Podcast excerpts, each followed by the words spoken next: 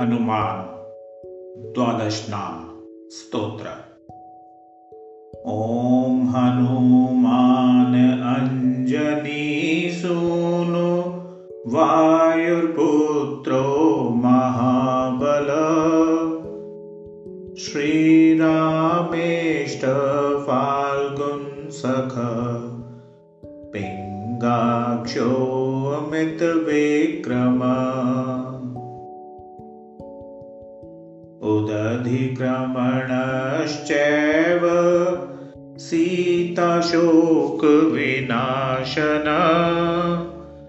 लक्ष्मणप्राणदाता च दशग्रीवस्य दर्पः।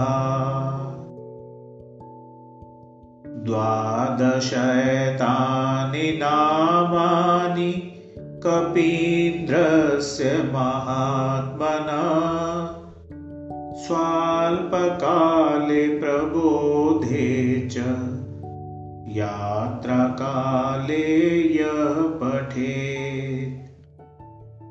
तस्य सर्वभयं नास्ति रणे च विजयी भवेत्। राजद्वारे भयं नास्ति कदाचन